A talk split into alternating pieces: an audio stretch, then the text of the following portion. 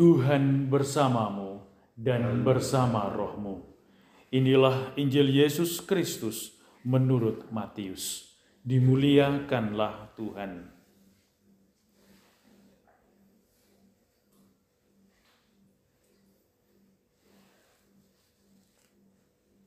Sekali peristiwa, Yesus mengajar orang banyak. Hal kerajaan surga itu seumpama harta yang terpendam di ladang, yang ditemukan orang, lalu dipendamnya lagi. Karena sukacitanya, pergilah ia menjual seluruh miliknya, lalu membeli ladang itu.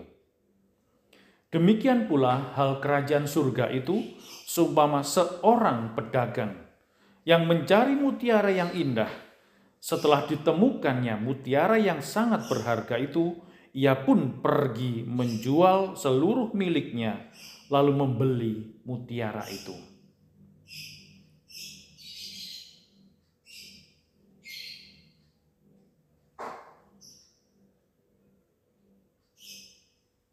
Demikianlah Injil Tuhan. Terpujilah Kristus.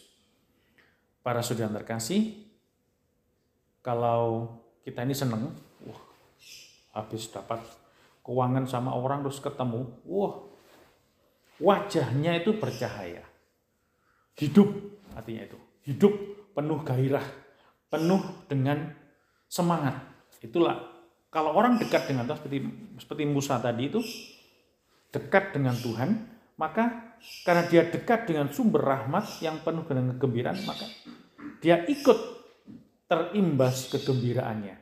Maka tadi katakan wajahnya bercahaya, wajahnya menjadi berkilau-kilau sampai Musa sungkan, ditutup lagi, wajahnya ditutup sampai dia masuk lagi.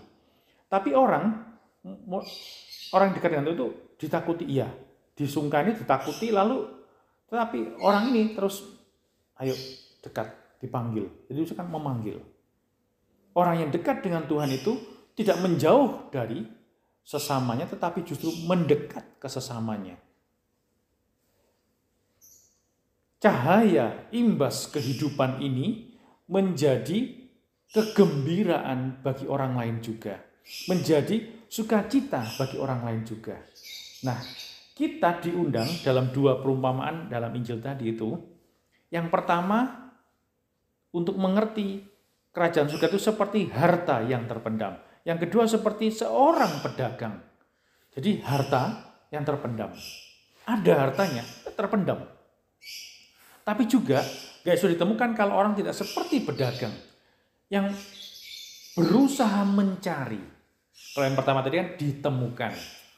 Ngais-ngais, macul. Kok ada harta? Dia timbun lagi. Dia pergi menjual seluruh miliknya. Karena udah nemu, ya dia berani. Tapi kalau seorang pedagang itu berusaha. Dia bertransaksi, dia berkeliling kemana-mana, dia mencari, dia membaca, dia mendengar, dia mengubah hidupnya. Orang dengar nasihat ini, dia berusaha mengubahnya. Diberitahu begini, dia berusaha mengubahnya. Jadi dia berusaha menyesuaikan. Kalau orang pedagang itu kan datang dari sana, di tempat lain, datang ke tempat ini, menyesuaikan diri, dia berinteraksi sama orang, dia belajar hidup dengan orang itu, dia ketemu lagi, dia mencari lagi, dia tanya-tanya, dia berusaha terus, tidak berhenti. Dia mengeluarkan, orang pedagang itu kan, dia berani modal, punya modal, dia belikan dulu, ditawarkan ke orang, itu kan dagang tuh. Nah, pada saat orang dagang, itu kan dia berani rugi. Nggak pernah ada orang dagang, stres aku, rugi terus aku. Nah, kalau dia berhenti ya selesai. Tapi kalau dia berusaha lagi, nah tadi kan ini. Yang mencari mutiara yang indah, dia mencari. Dia jual yang ini, dia untuk dapatkan itu. Ini belum yang saya cari, dijual lagi. Belum yang saya cari, dijual lagi. Dia berusaha. Poinnya bukan jual belinya, tetapi orang yang tidak pernah berputus asa untuk berusaha. Kalau digabung dua perumpamaan ini, orang yang terus berusaha untuk mencari harta yang terpendam. Tadi kan menemukan, karena berusaha mencari mutiara. Kalau mutiara yang indah itu adalah harta yang terpendam. Seorang pedagang yang berusaha mencari harta yang terpendam. Nah, Mazmur tadi mengajar kita, kuduslah Tuhan Allah kita. Kudus itu bukan tidak berdosa, bukan tidak ada salahnya. Tetapi kudus itu bagi kita adalah spesial. Berbeda dengan yang lain. Apa bedanya kalau gitu? Sama sebenarnya, sama berbeda dengan yang lain. Kalau seorang itu tidak pernah lagi merasa putus asa, atau dia putus asa, lemes, depresi, stres, tapi dia tetap berusaha, dia berbeda dengan orang lain. Sekali lagi, kalau kita ini jatuh, luka, berusaha lagi. Gampangnya orang belajar sepeda motor lah, atau sepeda pancal lah. Semangat, ngelabrak tiang listrik, jadier, berlosor gitu ya. Kalau orang berhenti, tidak berusaha lagi, tidak bangun dan berusaha lagi, selesai. Tidak ketemu ini kemampuan untuk bersepedanya. Tapi kalau dia berusaha lagi, bangun, ngobati lukanya, tangan diobati lagi dengan obat merah apa itu semua, berusaha lagi, ya dia akan terus menemukan apa yang dia cari. Nah, kalau pedagang ini menyerah, ya dia tidak akan pernah menemukan apa yang dicarinya. Pertanyaan besarnya adalah, apakah kita mencari Tuhan sebagai yang satu-satunya? Biasanya Tuhan itu menguji kesabaran kita. Bukan menguji lebih tepat, tapi melatih agar kita ini berproses. Tuhan itu bukan Tuhan yang instan, tetapi Tuhan kita adalah Tuhan yang membiarkan kita berproses. Dari kecil terus belajar, naik, jatuh lagi, dia biarkan.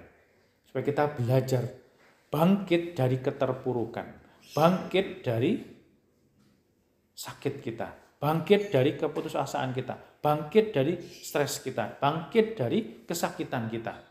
Agar kita berani belajar untuk mengobati keremuk redaman, sakit hati kita ini. Jadi luka itu memberi kita kesempatan untuk belajar mengobati apa yang telah terluka. Lalu belajar menemukan seni hidupnya. Kalau sudah begitu, nantinya kita akan meskipun terluka, wajah kita tetap bercahaya. Bercahaya. Punya kehidupan, punya harapan.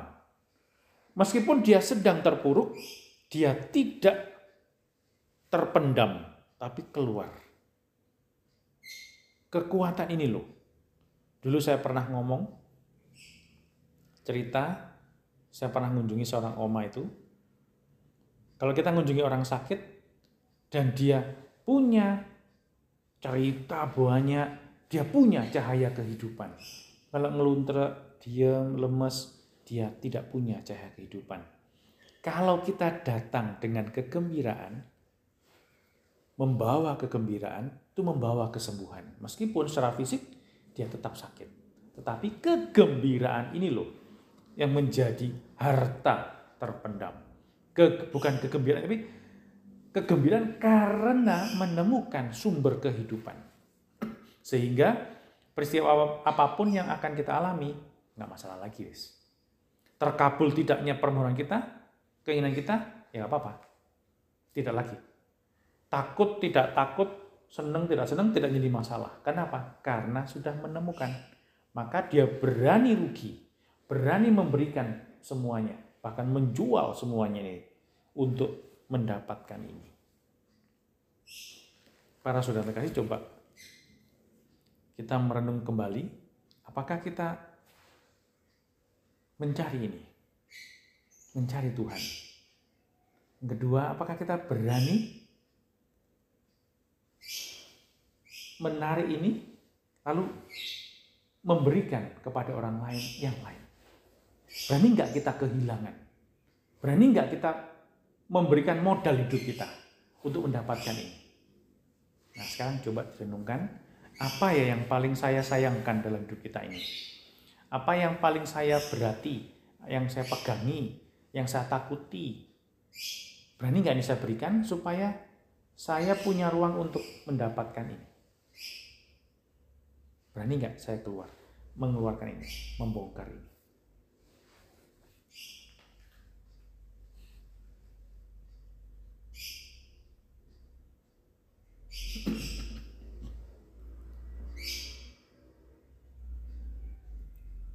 Bapa yang Maha Kasih, dalam naungan kasih-Mu, kami kembali ingin mempersembahkan hidup kami. Hidup kami, anugerah yang berharga, yang Kau percayakan kepada kami, yang lemah dan terbatas ini. Kami kerap tidak mau mengisi hidup kami dengan apa yang Kau arahkan, tetapi kami yakin akan apa yang Kau inginkan dan rencanakan.